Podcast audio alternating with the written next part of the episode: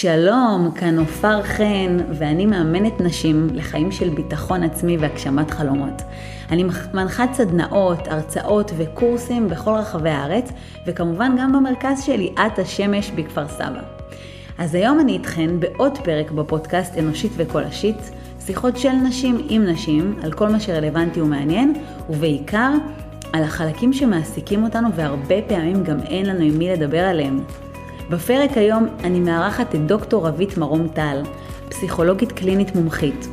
רבית היא פסיכולוגית אחראית במחלקת טיפול יום בבית החולים גאה ומקימה מערך לטיפול בהפרעת אישיות גבולית, בהפרעת אישיות גבולית ואובדנות כרונית. רבית עבדה במשך שנים כפסיכולוגית בשירות בתי הסוהר וטיפלה באסירים בכלא אופק לנוער. במסגרת עבודתה היא אבחנה אסירי עולם וטיפלה שנים בעברייני מין. רבית מעידה על עצמה שהיא אדם מאוד רגיש, ויחד עם זאת גם אמיץ, שהיא חיה את השליחות שלה בעולם, ושהתשוקה שלה נמצאת דווקא בטיפול באותן אוכלוסיות שרבים נרתעים מלטפל בהם. לרבית היא שלושה ילדים, היא נשואה לברי, היא מאוד אוהבת לגנן, לפסל ולבלות עם המשפחה. והיום אני פוגשת אותה לשיחה על נושא טעון ומורכב. זה תחום בעל חשיבות חברתית, ובעיקר כזה שהיה מושתק לאורך שנים, ורק בשנתיים האחרונות הוא צובר תאוצה ומקבל במה. הבושה, ההסתרה והאשמה שבלסחוף סוד של פגיעה ותקיפה מינית. עכשיו, אני יודעת שהנושא הזה הוא פצע מדמם, וברור לי שיש נשים שאולי החשיפה לתכנים תהיה קשה עבורן ויכולה להוות טריגר להצפה רגשית, אבל יחד עם זאת, רבית כאן כדי לעזור למי שחוותה אלימות כלשהי ולהעניק כלים ותובנות משמעותיות שיכולות לעזור בתהליך הריפוי. חברות, מצפה לכן פה פודקאסט שונה במיוחד, מרתק, מעניין ובעיקר, בעיקר, אני חושבת, מעניק פתח לריפוי מאוד מאוד אה, עוצמתי. אז לכו תכינו קפה או פשוט תגבירו ובואו נתחיל. היי רבית, ברוכה הבאה. אהלן. מה שלומך?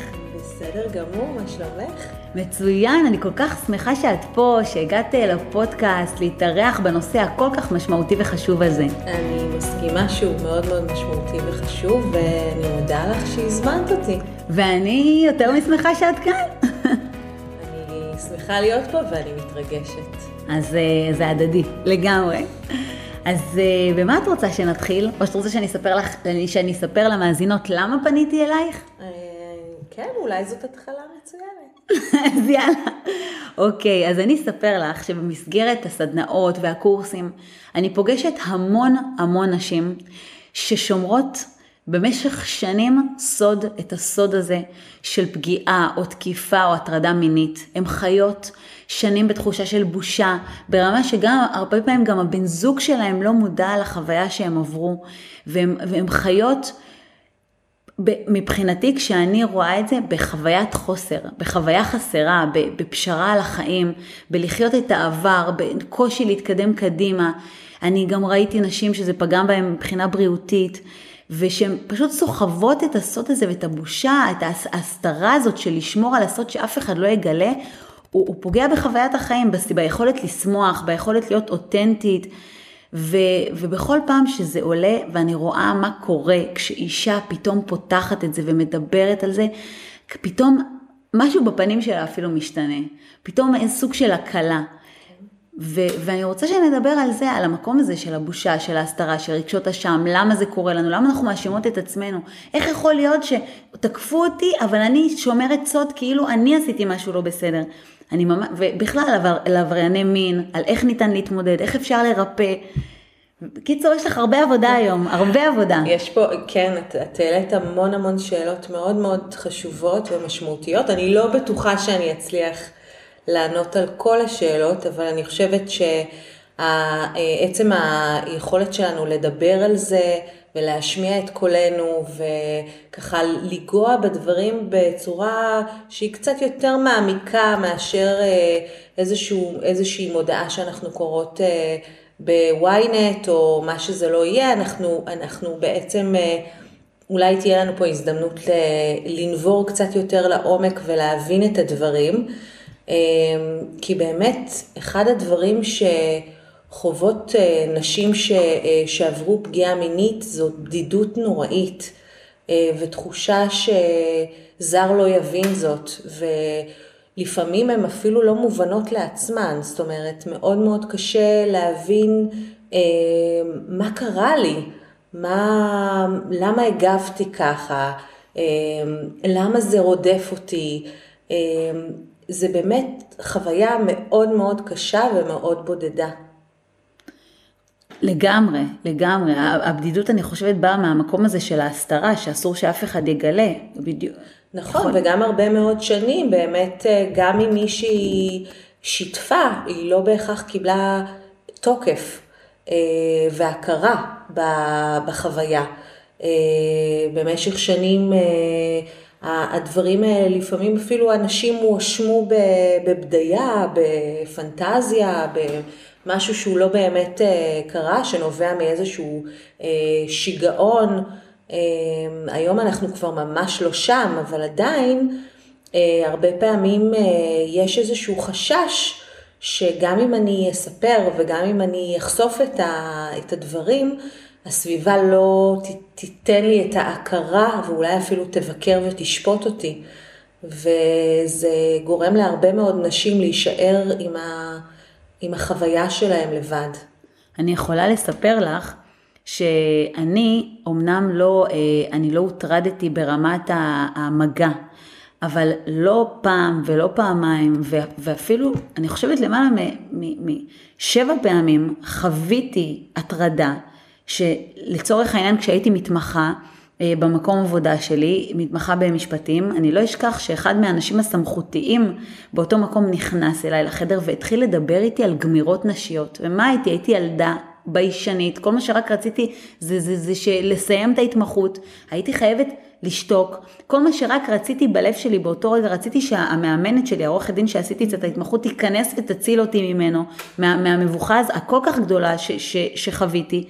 ותראי, את, את זוכרת אותה עד היום, עד היום, פרטים, עד זה... היום אני זוכרת זה, אני זוכרת שזה היה פשוט, זו הייתה סיטואציה, זה מבחינתי אלימות לכל דבר, זה גרם לי לאי נוחות מטורפת. ו, וכששיתפתי, לצורך העניין, לא, בזה במקרה לא שיתפתי את בעלי, כי שנים הסתרתי את זה, כי פחדתי שמה הוא יגיד לי, אולי את אה, אמרת לו, אולי חייכת אליו, אולי הוא הרגיש בנוח, אולי את פיתחת איזה שיחה. אה, וקרה לי אגב פעם שמישהו התחיל לדבר איתי על בגידות, איזה בעל מקצוע שהזמנו, והרגשתי לו בנוח, ואמרתי לערן, ערן תעשה לי טובה, אל תזמין אותו, אני, אל תזמין יותר בין אנשים כשאני בבית לבד, לא מעוניינת. אבל תראי, מה שאת מתארת, זה בעצם מצב, את מתארת שני מצבים, מצב אחד שהיית בו צעירה, ואולי אפילו לא הבנת שמה שקורה הוא לא בסדר. לא היה לי נעים. לא היה זוכ... לך נעים. חד אבל... משמעית. רציתי שמישהו יציל אותי מהסיטואציה. אוקיי, okay. אבל יכול להיות שאני אומרת, הדבר הזה פוגש אותנו בכל מיני שלבים בחיים. ולפעמים אנחנו אה, מזהות שזה לא נעים ואפילו נוקטות איזשהו אה, אה, צעד כדי אה, למנוע את זה או, או מתלוננות על זה או עושות איזשהו מעשה כי אנחנו מאוד בטוחות בעצמנו ויודעות שמה שאנחנו עברנו לא היה צריך לקרות ושאנחנו מאמינות לעצמנו שאם לא נעים לי סימן שיש לזה סיבה ולפעמים אנחנו מטילות ספק בעצמנו. ואנחנו אה, בעצם לא כל כך בטוחות שמה שקרה באמת קרה, שאולי אני המצאתי, אולי אני משוגעת, אולי...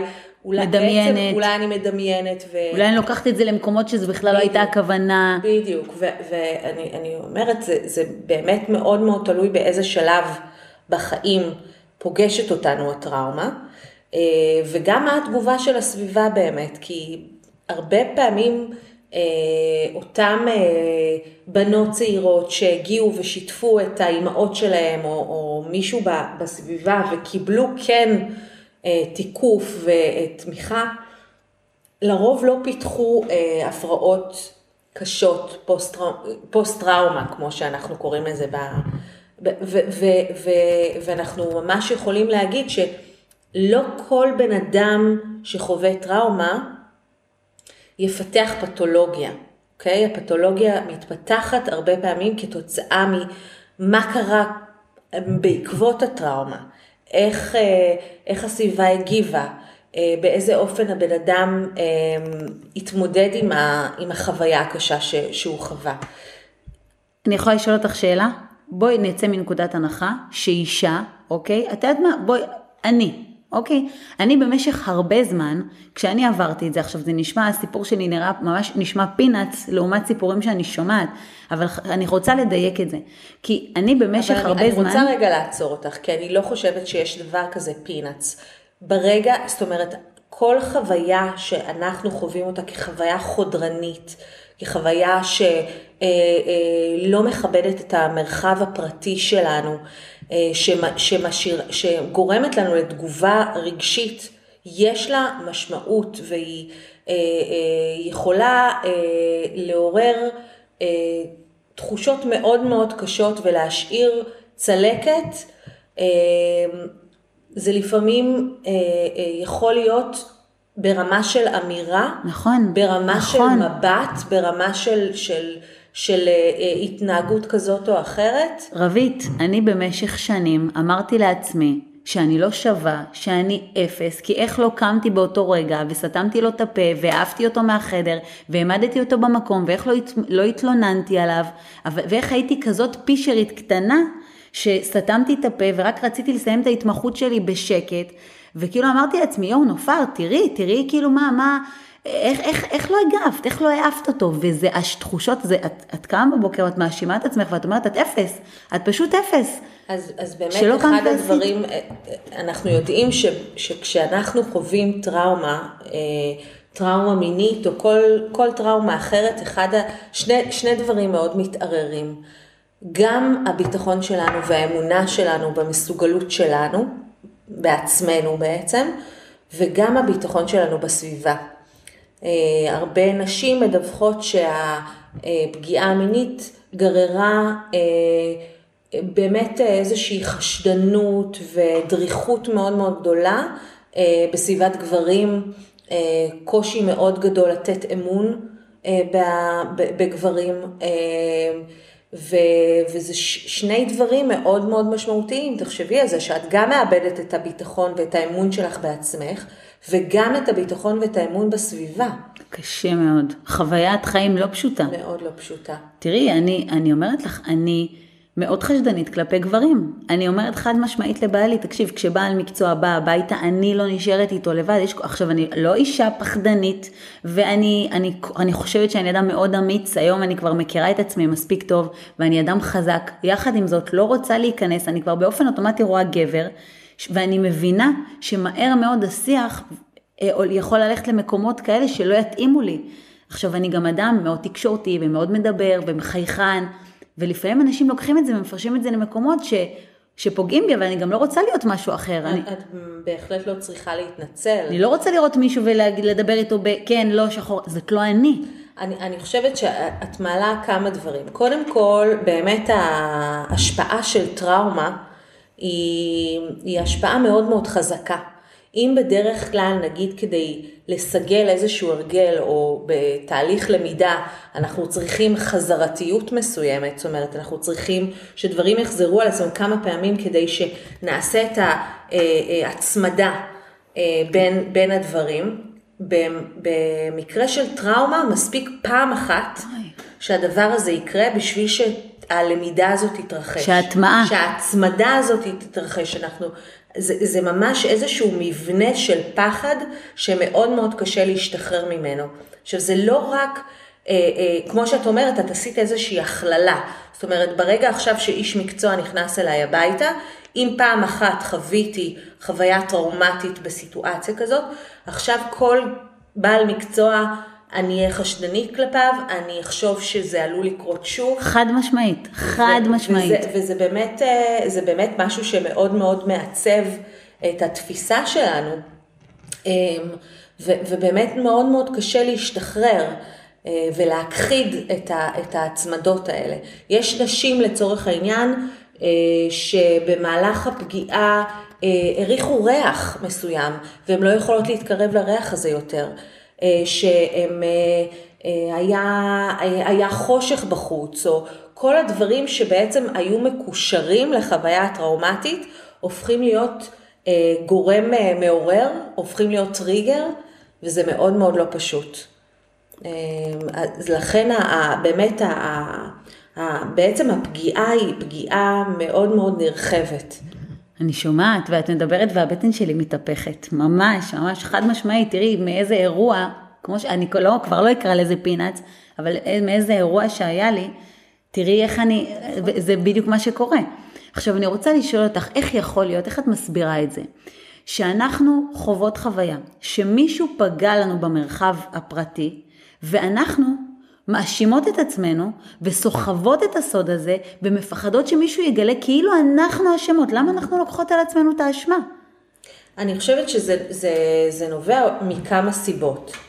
אה, קודם כל, אה, הרבה פעמים אה, אני חושבת שהאופן שבו מגדלים אותנו כנשים, כבנות, מאוד, מאוד מחזק אצלנו את הקושי למשל לכעוס. כן, כעס הוא, הוא רגש מאוד מאוד חיוני. אם נחשוב עליו, הוא סוג של משמר הגבול. הכעס מתעורר כשמישהו פולש לתוך המרחב האישי שלנו, שמישהו לא מכבד אותנו. והכעס יש לו תפקיד. וכשאנחנו אה, אה, נבעלות מהכעס שלנו ואנחנו מפנות אותו כלפי עצמנו, אה, אנחנו בבעיה, בבעיה מאוד מאוד קשה. אה, בעצם אנחנו מנטרלות משהו שהוא מאוד מאוד חשוב. אבל אה, אני חושבת שבאיזשהו מקום ההבדלים הג'נדריאליים מקשים על, על נשים יותר מאשר על גברים לכעוס. אני, ראי, אני רואה את זה מאוד, אה, בצורה מאוד בולטת בין למשל האוכלוסייה שטיפלתי בה בכלא, שבה הרבה פעמים התוקפנות והכעס והזעם הופנו כלפי אחרים, כלפי חוץ, לעומת נשים שאני מטפלת בהן, שאצלם אני רואה הרבה יותר פגיעות עצמיות, שאני רואה הרבה יותר אה, הפרעות אכילה, שנאה עצמית. אה, והתנהגויות שהן אה, התנהגויות מאוד הרסניות כלפי עצמן. רגע, אז את אומרת שלרוב, מבחינה מינית, אה, גברים את הכעס יפנו כלפי חוץ, בהאשמה, בתוקפנות, באגרסיביות, ונשים יפנו את הכעס כלפי עצמן. Mm-hmm.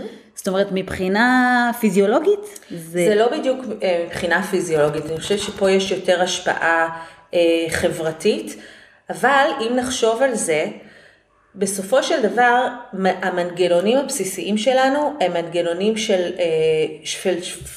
flight, fight ו freeze. בעצם אה, בריחה, תקיפה וקיפאון. עכשיו, אמ, יש, יש תיאוריות שאומרות שבגלל שלנשים אין את הדומיננטיות הפיזיולוגית שמאפשרת להם באמת להילחם, ולתקוף. להצליח להתגבר על האיום בעזרת הכוח הפיזי, בעזרת התקיפה, אז בעצם אמ, שאנחנו הנשים, יש למשל תיאוריה שאומרת שאצל נשים, במקום שלושת ה-F'ים, ה-FFF, זה בעצם BFF.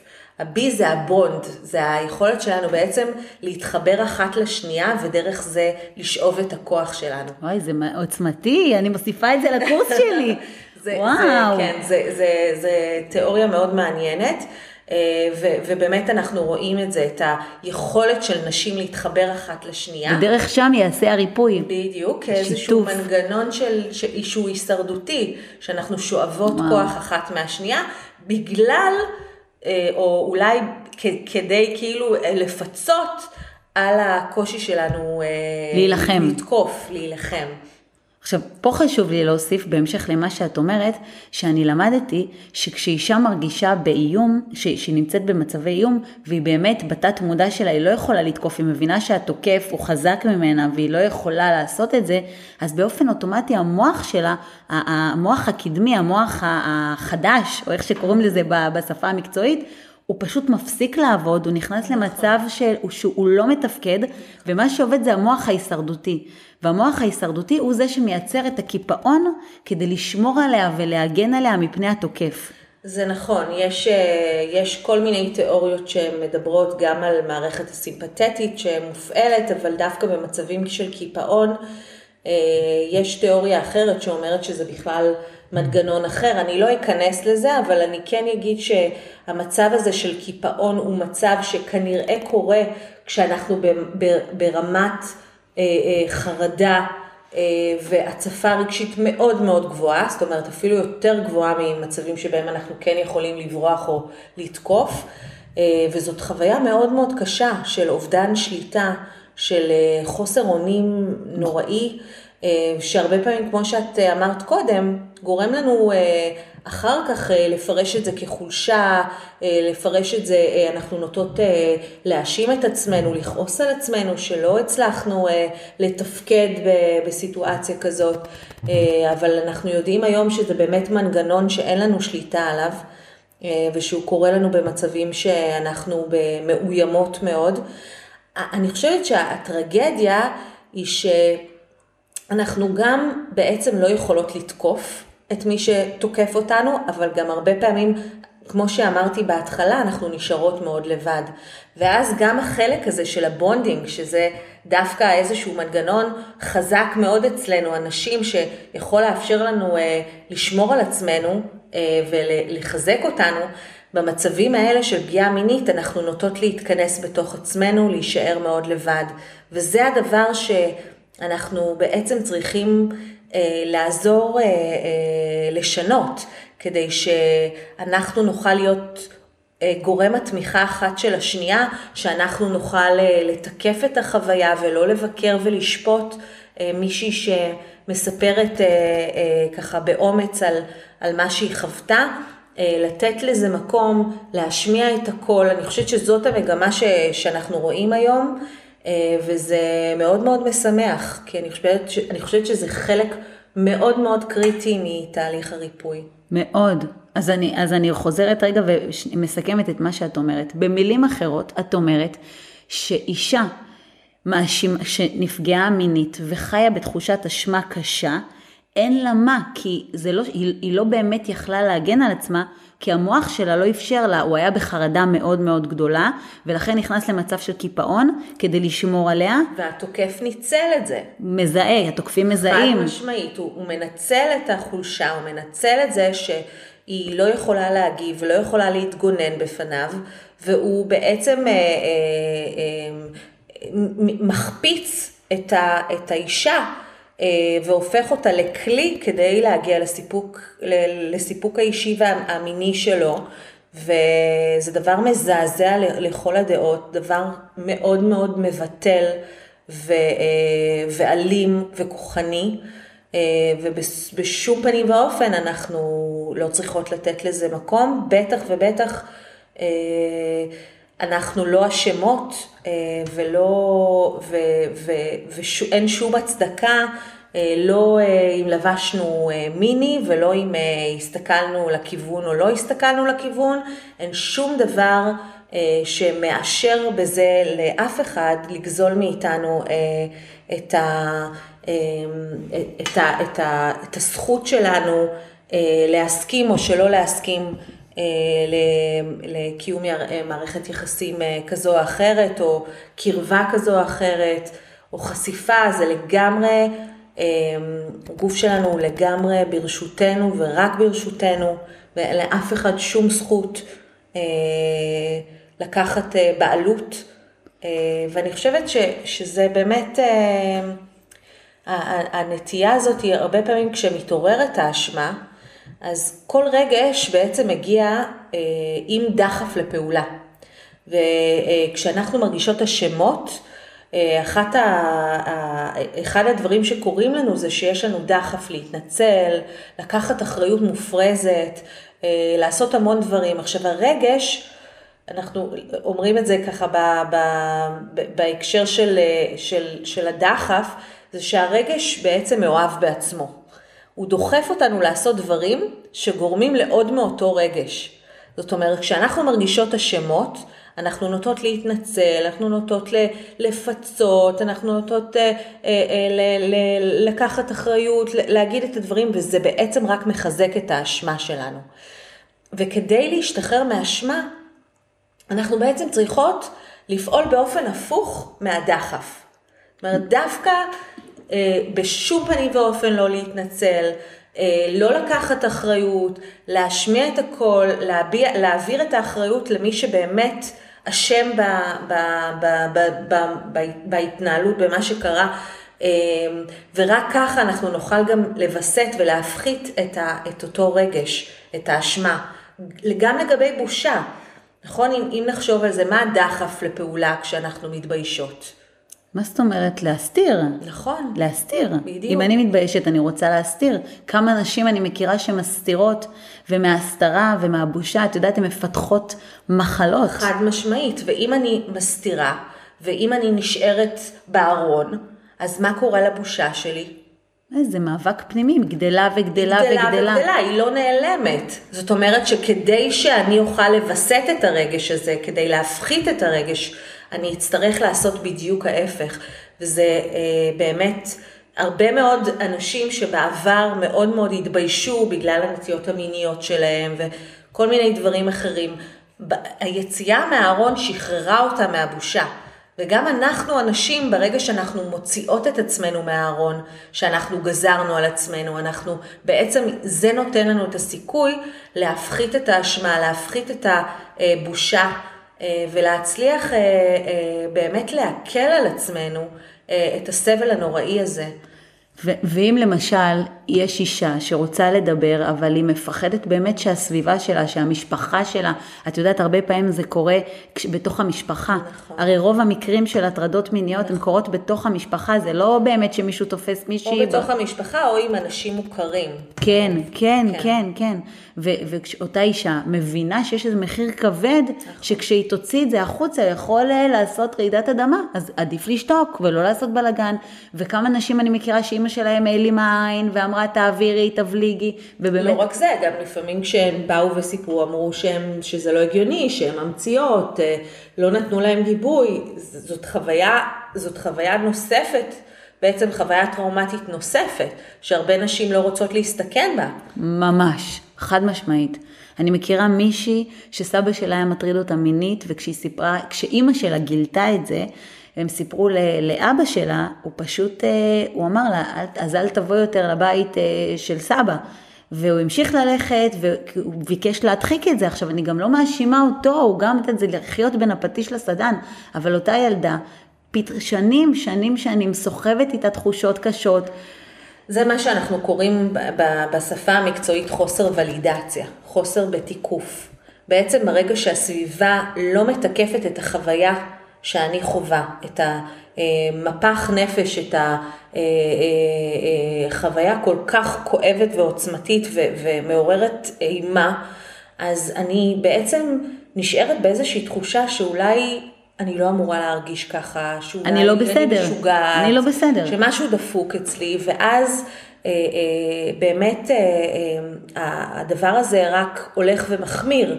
ברגע שהסביבה אומרת לי, תקשיבי, זה, זה נורא ואיום, זה הגיוני שתרגישי את מה שאת מרגישה לנוכח מה שעברת, אני, משהו בי נרגע, משהו בי מצליח אה, אה, אה, להתחיל איזשהו תהליך של החלמה, שהוא כמובן לא תהליך פשוט, ואני לא רוצה רגע ש... גם ייווצר איזשהו רושם שבהקשבה לפודקאסט אפשר להירפא מפגיעה מינית.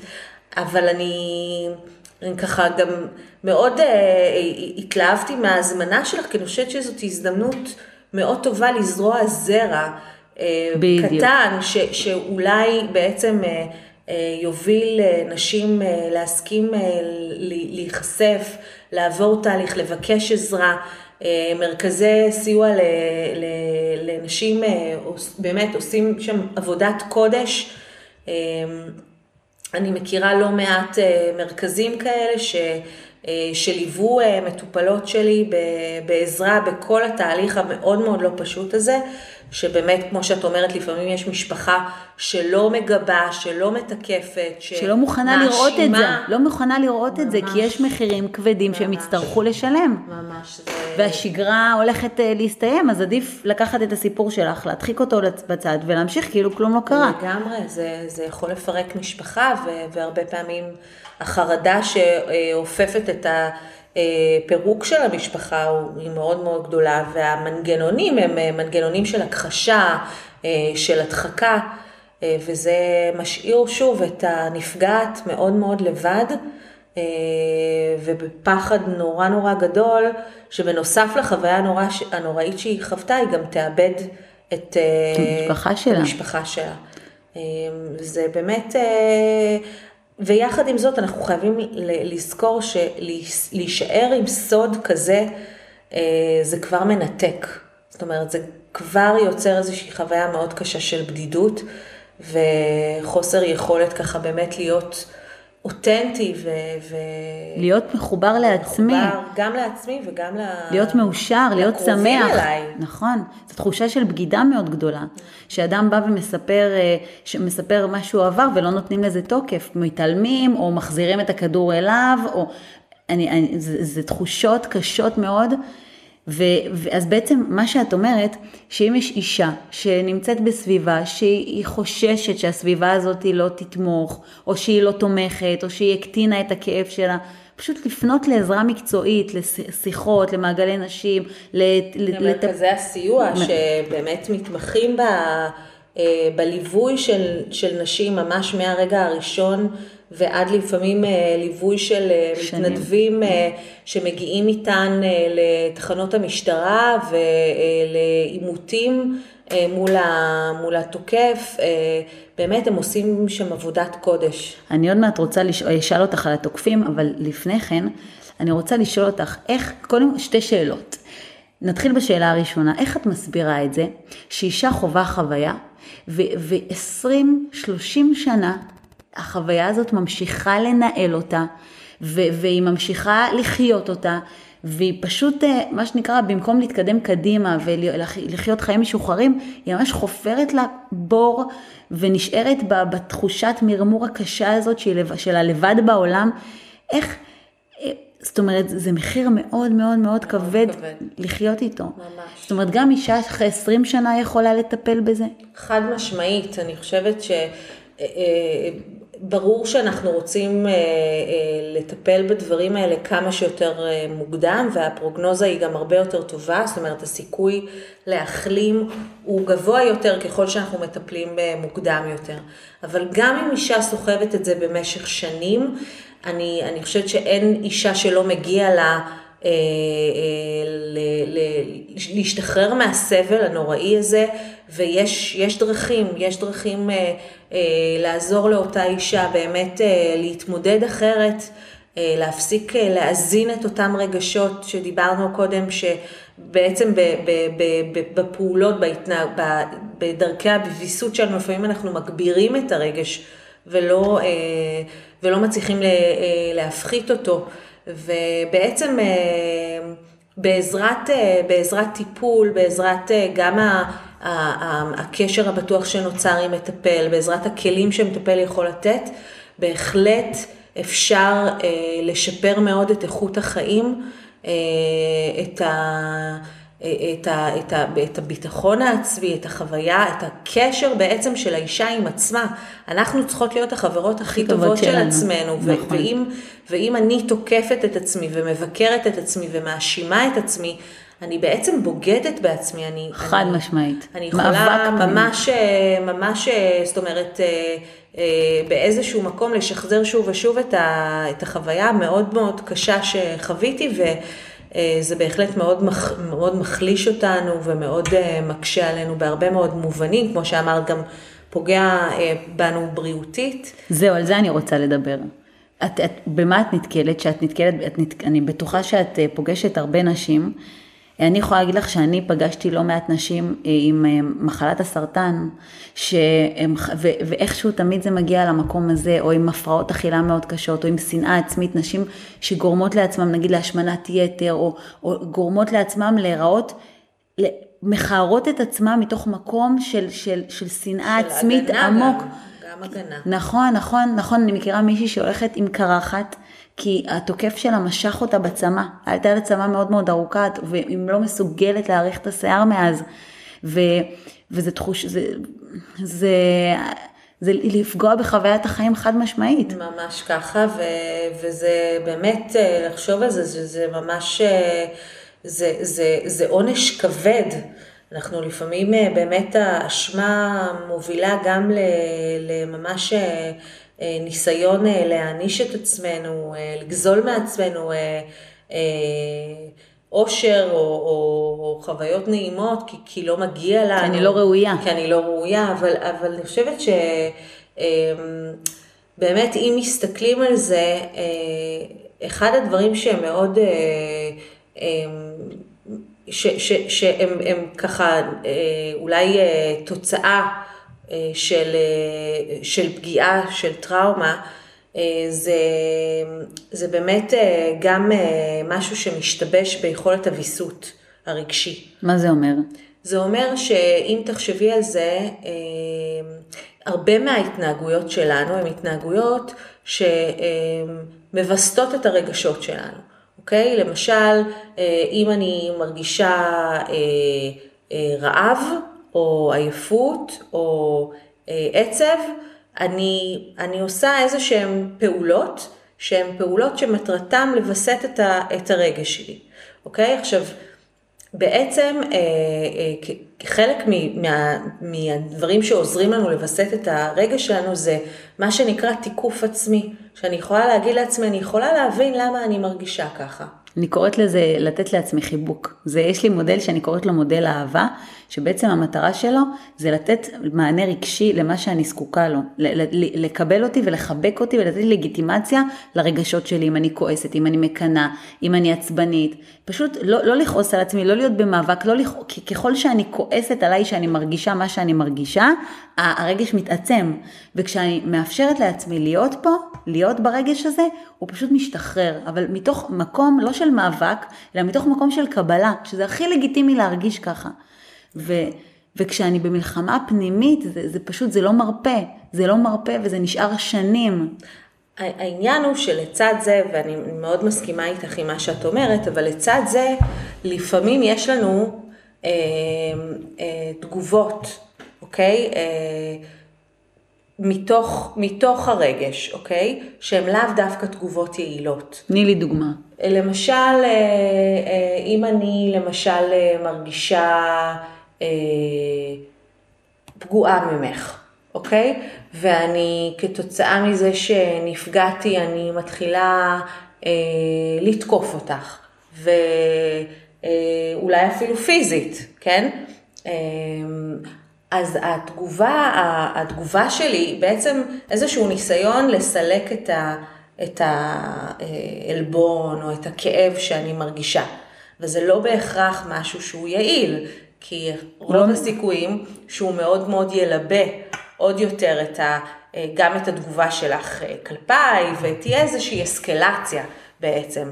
אמ, עכשיו, שוב, אנחנו גם מבחינים, אני לא אכנס לזה כי אנחנו קצת סוטות מהנושא, אבל, אבל הרבה פעמים אנחנו גם, אה, כשאנחנו חווים איזשהו רגש, אנחנו אה, צריכים לשאול את עצמנו האם הוא מוצדק, אוקיי? האם יש איזושהי הצדקה, האם, בוא נגיד, העוצמה של הרגש תואמת לאירוע שקרה.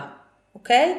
אה, לצורך העניין, אם אה, אה, נגיד נכנס לי פורץ הביתה והוא עומד מולי ואני בתחילה, זאת אומרת, אני חווה תגובת חרדה מאוד מאוד קיצונית, תגובת החרדה הזאת היא תואמת את הסיטואציה. לעובדות, היא תואמת לסיטואציה, היא מוצדקת לנוכח מה שקורה, אוקיי? העוצמה הזאת.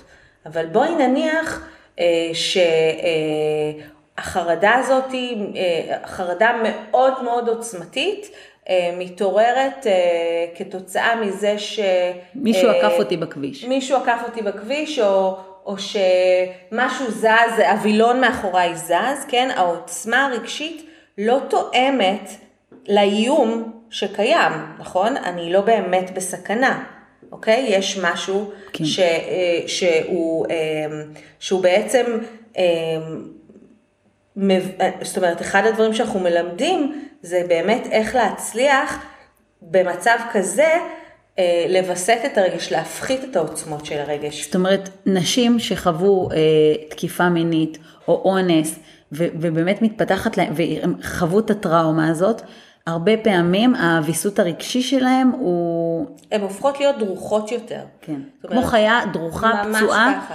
שרק, אה, ואז התגובות מאוד קיצוניות, נכון. וזה פוגע באיכות החיים, אנחנו אפילו ובקשרים. רואים, אפילו רואים את זה בהדמיה מוחית, זאת אומרת אפשר לראות את ההשפעה של הטראומה על, על האמיגדלה, האמיגדלה זה, אה, זה איזשהו מבנה בתוך, אה, בתוך אה, המערכת הלימבית, זה מרכז הרגש שלנו, אוקיי? והמר, ואנחנו רואים כמה האמיגדלה היא מוגדלת יותר והיא היא פעילה יותר, אה, ו, וזה באמת, אה, אה, זאת אומרת, אנחנו יודעים שהמוח שלנו, היום אנחנו מבינים כמה המוח שלנו גמיש. כן, נוירופלסטי, וכמה- נכון, כן. והוא משתנה, ואז באמת, אה, בעצם הקיום שלי בעולם הופך להיות הרבה יותר רגיש, אני, אני רגישה לכל קול, לכל דבר, אני הופכת להיות מאוד מאוד דרוכה, דריכות היתר הזאת, אה, אה, הרבה פעמים מאוד מאוד מקשה. אה, גם על מערכות יחסים, גם פוגעת בבריאות, גם, זה, זה נורא היא מתיש. הופכת אותנו גם ליותר תגובתיים. אני הרבה יותר יגיב, זאת אומרת באימפולסיביות, במהירות, וזה, עוד פעם, זה עלול להוות אה, בעיה, כי אם לצורך העניין אני עם בן זוג שיש לו כוונות טובות והוא לא רוצה לפגוע בי, אבל אני, אה, אני מאוד דרוכה, אני מאוד חשדנית, אני מאוד מתקשה להרגיש אה, בנוח, או אה, אה, ככה להתמסר אה, לקשר, אז כמובן שזה גם מאוד יחבל נכון. ביכולת שלי ליצור אה, קשרים. זה מחירים מאוד מאוד כבדים. מאוד כבדים. ו- ותראי מה קורה, גם אה, נפגעתי, זאת אומרת, גם אני הייתי פה קורבן, וגם אני עדיין ממשיכה לשלם מחירים מאוד מאוד כבדים, ו- ויש לזה, ויש, אפשר לטפל בזה, זאת אומרת, ברגע שאני בוחרת שנייה להבין שאני באמת לא אשמה, כי הבנו, רבית סיפרה לנו למה, למה אין שום, זה, זה המוח שלנו עובד ככה והתגובות שלנו, וזה טבעי וזה דרך שלנו לשמור על עצמנו. זאת אומרת, זה שאני מאשימה את עצמי, לא רק שזה לא פרודוקטיבי, אלא זה משאיר אותי בחיי עונש. לא רק זה, אני חושבת, ש... כבדים. אני חושבת שמה שחשוב שנזכיר לעצמנו, זה שכשהתגובות, התגובה שלנו, הקיפאון הזה, היא סימן לזה שהמוח שלנו עובד כמו שצריך. שהוא בריא. שהוא בריא. זאת אומרת, זה לא, זה לא אומר שמשהו דפוק אצלי, להפך. המוח שלי עשה את מה שהוא אמור לעשות במצב של סכנה, במצב של איום, אוקיי? אני, אני, אני קפאתי, קצת כמו אה, חיה שקופאת או... שבאים לטרוף אותה. בדיוק, אז היא, היא משחקת אותה מתה, ואולי זה אה, ככה יגרום לטורף או לתוקף אה, לעזוב אותי, ו, וזה זה מנגנון שהוא מנגנון הישרדותי. זה אומר שהמוח שלי עשה את העבודה שהוא אמור לעשות. אה, זה כמובן... אה, אה, הרבה פעמים אה, מתפרש על ידינו חולשה. כאיזושהי עדות לחולשה, או לאיזשהו משהו שכנראה לא עובד, ואז אני לא יכולה לסמוך על עצמי, וכן הלאה, זה, זה הולך ומסתבך. את יודעת, אני, בזמן שאת מדברת, אני כל כך, כל כך שמחה שאנחנו מדברות על זה, כי, כי זה פשוט, את יודעת, זה מה שריפא אותי מהתחושות ש, שאני עברתי. עכשיו, סיפרתי לך סיפור אחד, יש לי עוד כמה מקרים ועוד כמה סיפורים אני כאלה. חושבת שלרובנו יש הרבה מאוד סיפורים אה, שהוטרדנו, שהוטרדנו, וגם אם לא הגדרנו את זה ככה, בתוך תוכנו הרגשנו חוויה של, אה, של אה, חודרנות, של חוסר כבוד, של... ממש, כן. ו- ושנים שהייתי מאשימה את עצמי וכועסת ורק מסתכלת על את, את חלשה, את לא אסרטיבית, את לא, את, את אין לך, כי איך את לא עומדת על שלך, איך לא הגנת על עצמך, כעסתי על עצמי מאוד מאוד, ורק כשאני שמעתי וקראתי את התכנים האלה שאת מדברת עליהם בצורה כל כך, יו, זה פשוט, זה, זה זהב, זה זהב. פתאום את מבינה שאת לא אשמה, שהמוח שלך שמר עלייך, וזה טבעי, פעולה טבעית, נכון. ו- ו- ואין שום סיבה שלמרות שכבר חטפת את הכאפה שלך מה, מהעולם, אין שום סיבה שאת תמשיכי לסחוב על עצמך עוד ועוד ועוד ועוד, אה, לשלם עוד ועוד מחירים על משהו שאת בכלל לא אשמה. אני רוצה להגיד גם שבאמת הפגיעה היא כל כך היקפית, כי, כי היא כל כך אה, אה, נרחבת, כי אם חושבים על זה, גם גברים נפגעים מאותם גברים ש, שפוגעים.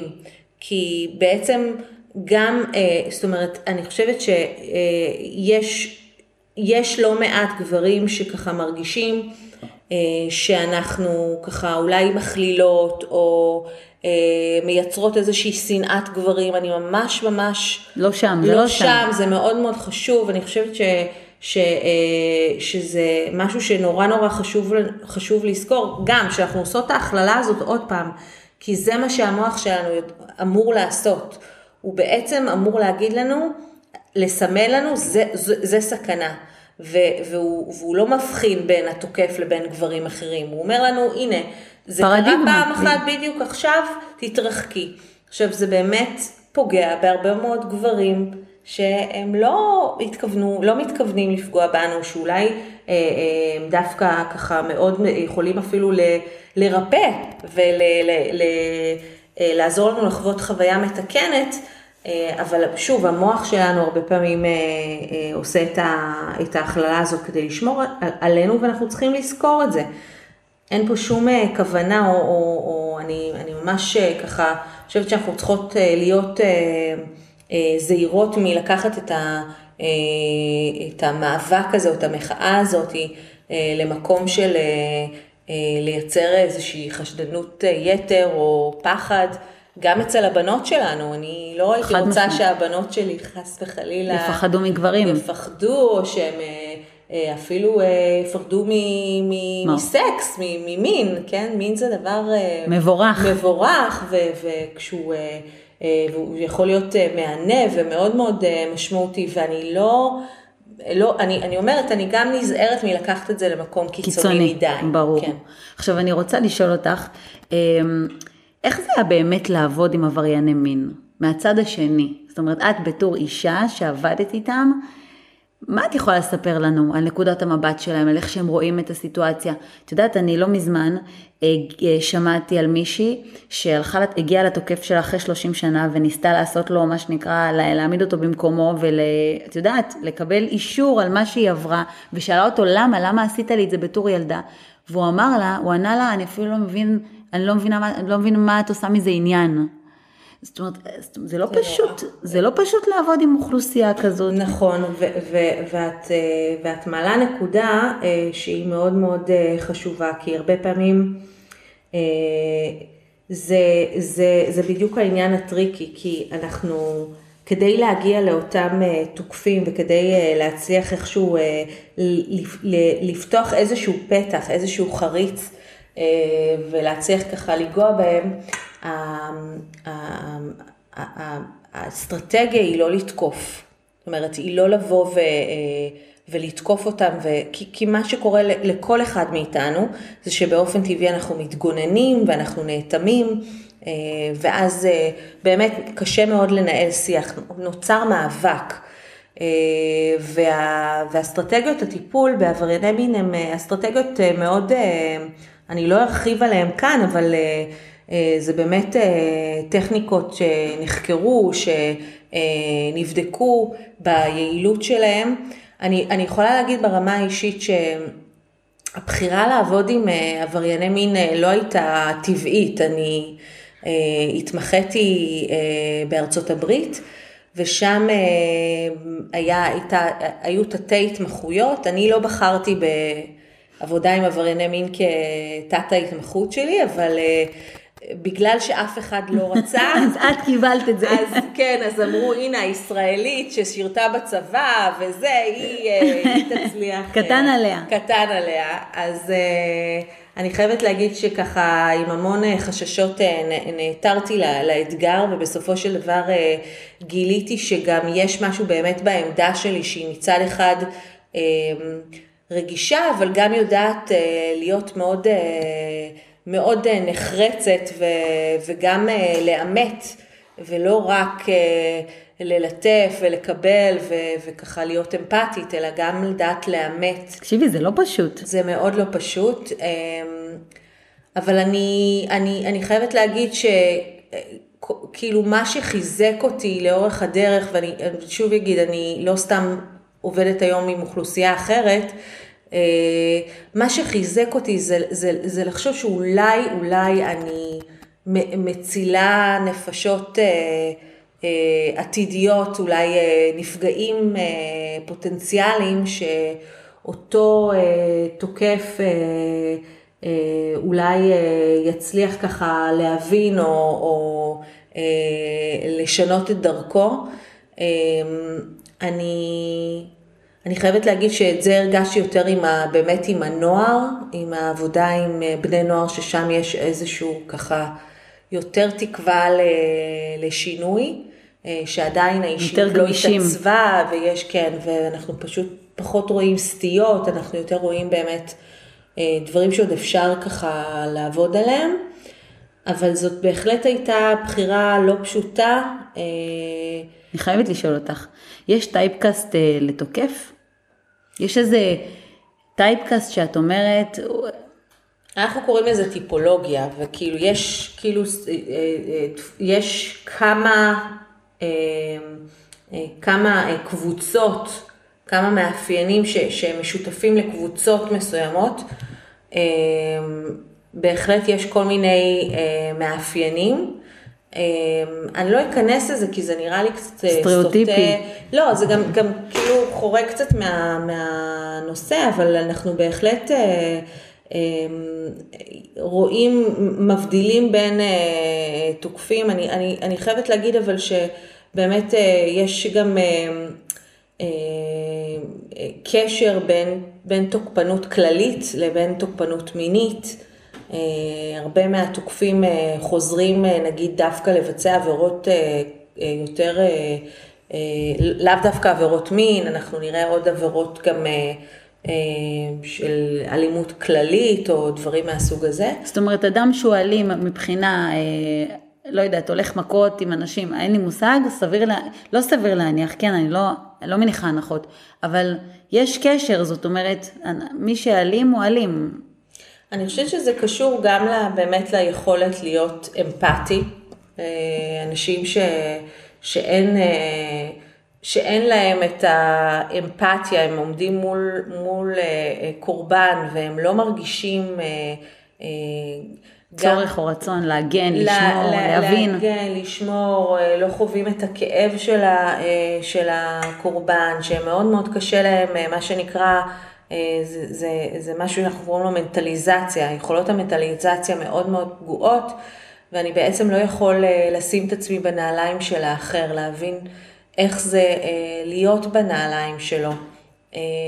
חוסר רגישות. חוסר רגישות וגם, וגם באמת הרבה פעמים באמת מה שאנחנו נראה מאפיינים נרקסיסטיים שהם ככה מאוד מרוכזים בעצמם, בסיפוק הצרכים שלהם, אמ, ולא לוקחים אחריות בעצם על המעשים, אבל שוב, אני אומרת, זה נושא בפני עצמו לפודקאסט אולי נפרד. רגע, שאלה, זה נכון שבדרך כלל אדם שתוקף זה אדם שתקפו אותו? לא, לא. אנחנו יודעים אה, מחקרים שדווקא ההנחה הזאת היא לא... היא לא, לא לפחות לא, אה, אה, לא הוכחה מחקרית. אה, יש אפילו איזשהו מחקר שמצא שאחד מבין 14 היה נפגע בעבר, ואנחנו גם יודעים שהרבה, נגיד היה מחקר שבדק עם פוליגרף, ממש לראות עד כמה נגיד הפוגעים בודים את הסיפורים על הזה. אני, אני כן מאמינה שבן אדם שנפ, נפ, שפגועה אצלו יכולת המנטליזציה ושהוא באמת אה, אה, מנותק רגשית וכן הלאה, הוא בן אדם שכנראה עבר משהו, גם אם זה לא פגיעה מינית. הוא בן אדם שכנראה גדל בסביבה מאוד, מאוד לא פשוטה וחווה טראומות, מה שאנחנו קוראים להם טראומות ראשוניות, משהו מאוד מאוד פגוע. אה, וזה עדיין לא תירוץ בשום ברור. פנים ואופן אה, לבצע עבירה אה, כזו או אחרת. וזה, וזה חלק מהעמדה הטיפולית מול עבריינים באופן כללי, בטח עברייני מין, על אף שאנחנו נוגעים בחלקים הפגועים, זה בשום פנים ואופן לא תירוץ או לא, לא נותן לגיטימציה למעשים הקשים. רבית, יש עוד משהו שאת רוצה להוסיף שאת חושבת שהוא רלוונטי? אה, יש עוד כל כך הרבה. תני לנו, תני לנו, זה אני, אמ, שזה רלוונטי לנשים שנפגעו, שחוות את התחושות הקשות האלה, שמענישות את עצמם, שחיות במאבק מתמיד. אני, אני בעיקר רוצה לצאת מפה עם, עם, כאילו, עם מסר של תקווה, אה, ולהגיד ש... אה, אני, אני אישית מאוד מאוד מאמינה בטיפול, מאוד מאמינה בשינוי. אני חושבת ש... אה, באמת, אני לא חושבת, אני, אני פשוט, זאת אומרת, התהליכים ש, ש, שאני רואה את המטופלות שלי, שאני מעריצה אותן, עוברות ו, וככה באמת האומץ והנחישות שלהם. לבוא ולהגיד, אני רוצה לטפל, אני מבינה שיש להגיד, לי בעיה ואני רוצה לטפל בה. נכון, ו- וגם... צריך הרבה אומץ. נכון, וגם אה, באמת הרבה אומץ והרבה נחישות, ו- ו- וזה תהליך שהוא לא, לא תהליך חלק, יש הרבה מאוד מעידות ונפילות בדרך, ו- וזה כל הזמן להמשיך ול... ולעבוד מאוד מאוד קשה ולקום מכל, אה, מכל משבר ומכל נפילה ולא לאבד את האמון בתהליך. אה, זה כמובן מאוד חשוב להיות מלווה על ידי מישהו שבעצמו מאמין נכון, בתהליך. שזה אפשרי. אני חייבת לשאול כן. אותך משהו. עכשיו שומעת את זה מישהי, מאזינה. ואומרת, אני החיים שלי עכשיו די סבבה. אני נשואה, התחתנתי, יש לי זוגיות טובה, יש לי ילדים, הכל טוב. למה אני צריכה להעיר את זה? למה אני, איך, פעם אמא שלי אמרה לי, לא בהקשר של זה, בהקשר של משהו אחר, אז מה אנחנו צריכים לדבר על זה? למה? די, זה עבר, זה, מה, איך, היא, איך היא תמיד אומרת? זה יקדם אותי? זה יקדם אותי לדבר על זה? למה לפתוח את הפצע הזה? עברתי לפני 20 שנה, לפני 15 שנה, לפני 30 שנה, למה אני עכשיו צריכה להיכנס לפצע הכל כך כואב מה זה ייתן לי? כאילו, למה? למה? אז אני אגיד שכאילו הרעיון בטיפול, היום אנחנו באמת מאוד מאוד השתפרנו בשיטות הטיפול שלנו. אה, הפסיכולוגיה המודרנית ככה התקדמה, יש הרבה מאוד אה, אה, כלים טיפוליים, שיטות טיפול שהן מבוססות מחקר. היום אנחנו לא סתם פותחים את הפצע. זאת אומרת, חלק ממה, ש, ממה שאנחנו עושים בתהליכים של, אם זה אה, בטיפול PE, שזה טיפול של אה, prolong exposure, זה בעצם חשיפה מתמשכת ואנחנו אנחנו בעצם אה, מנתבים את החשיפה בצורה כזאת שהיא עוזרת לנפגע לראות את הדברים פתאום מזווית אחרת, לגלות עוד אינפורמציה. אה, להיות מסוגל אה, להיחשף לאותם דברים שדיברנו קודם, שאנחנו מאוד נרתעים מהם והופכים להיות חלק ממבנה הפחד של הטראומה. ו, אמ, ו, ובהחלט יש, יש משהו שגם אם אני הצלחתי אה, לפתח חיים נורמטיביים, אני עדיין מוגבלת, ב, ב, הטראומה מגבילה אותי, הטראומה אמ, חוסמת אה, חלקים מסוימים שאני, שהם לא נגישים לי, וזה פספוס, זאת אומרת, זה פספוס אדיר. אה, אני יכולה לחיות חיים מלאים יותר, אני יכולה ליהנות יותר, אני יכולה אה, לבנות קשרים שהם משמעותיים יותר. להתמסר לחיים. להתמסר, להתמסר לחיים. לחיים. חד משמעית. אז אני אומרת, נכון, זה לא פשוט, וזה עבודה, וזה משהו שאנחנו באמת, רק אנחנו יכולות לעשות למען עצמנו. זה לא שהמטפל בעצם אה, עושה את זה עבורנו, זה, זה, זה תהליך אישי וכמובן ש, שמאוד קשה לעשות אותו לבד ולכן הליווי והקשר עם מטפל מאוד משמעותי וחשוב, אבל בסופו של דבר רק אנחנו יכולות לחולל את השינוי אה, בעצמנו ולהסכים להיות במקום הזה זה לא פשוט בכלל, אני לא חלילה מבקרת או שופטת ברור. את מי שבוחרת להימנע. אה, אני, אני כן, אני, אבל אני כן חושבת שיש פוטנציאל אדיר ב, ב, ב, בטיפול וב... אמ, ובשינוי בעצם שיאפשר לי לחיות חיים מלאים יותר ועשירים יותר. אה, לא לפחד לבוא במגע עם, עם, עם עצמי.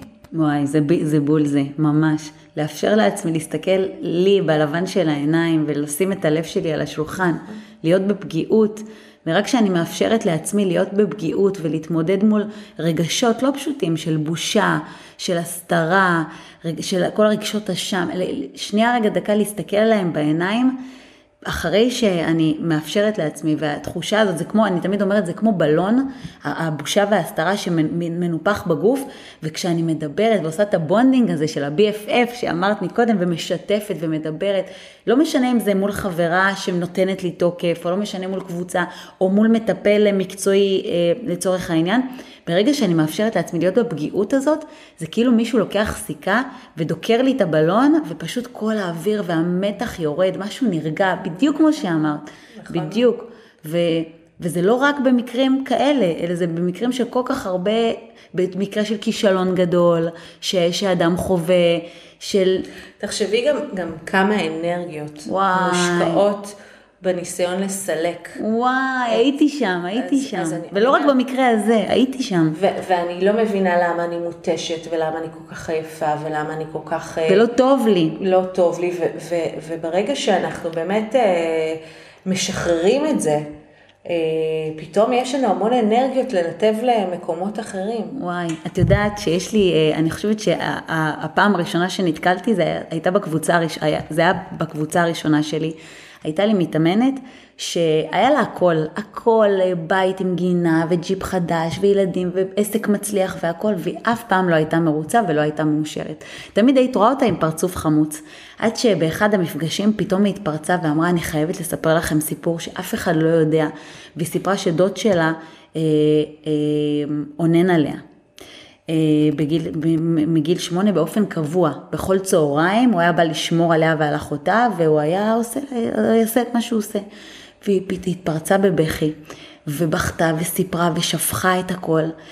ושבוע אחר כך היא חזרה ואמרה לי, נופר, תקשיבי, אני בחיים שלי לא הרגשתי כמו שאני מרגישה עכשיו. משהו נרגע, משהו נרגע. היא היום מדברת על זה בפתיחות, היא מספרת על זה ללקוחות שלה, היא מדברת על זה עם הילדים שלה. היא עשתה, פגשה את אשתו, היא, היא אומרת, זה היה ברמה שלא הייתי מסוגלת, הייתי רואה אותם, הייתי מצטמררת רק כשהוא היה עובר לידי או שהייתי שומעת את השם שלו. והיום היא אומרת, אני, משהו בי כל כך... נפטר, כאילו הכל, משהו השתחרר, אני יכולה, בדיוק כמו שאמרת, אני יכולה פתאום לעשות דברים אחרים, אני יכולה להיות מאושרת, לפנות אנרגיות, לבחור להיות מאושר. ולפני זה הייתה ממש, היא הייתה כמו חיה פצועה, רק מה לא בסדר, רק, ובעלה הוא אמר, הוא היה, אנחנו, דיברנו על זה, הוא אמר, אני כל הזמן הייתי מנסה לעשות עבורה, ושום דבר שהייתי עושה לא היה טוב, כלום. ופתאום משהו, את יודעת, פתאום זה להתמסר לזוגיות אחרת, זה חוויית חיים אחרת, זה להיות אימא אחרת. נכון. זה לאפשר לעצמי לצאת רגע מהשריון, להעיף אותו החוצה ולהיות פשוט אני, באותנטיות. נכון, זה... נכון, זה...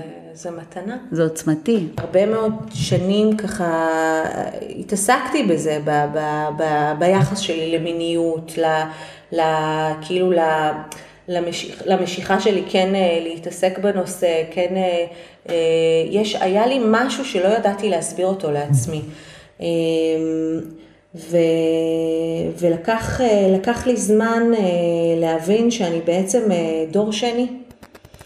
ואני חושבת שזה נושא שאולי אנחנו פחות אה, מכירים, שבעצם גם אה, בנות של אימהות שנפגעו מינית, מושפעות עדיין מאותה פגיעה שהאימהות שלהם חוו.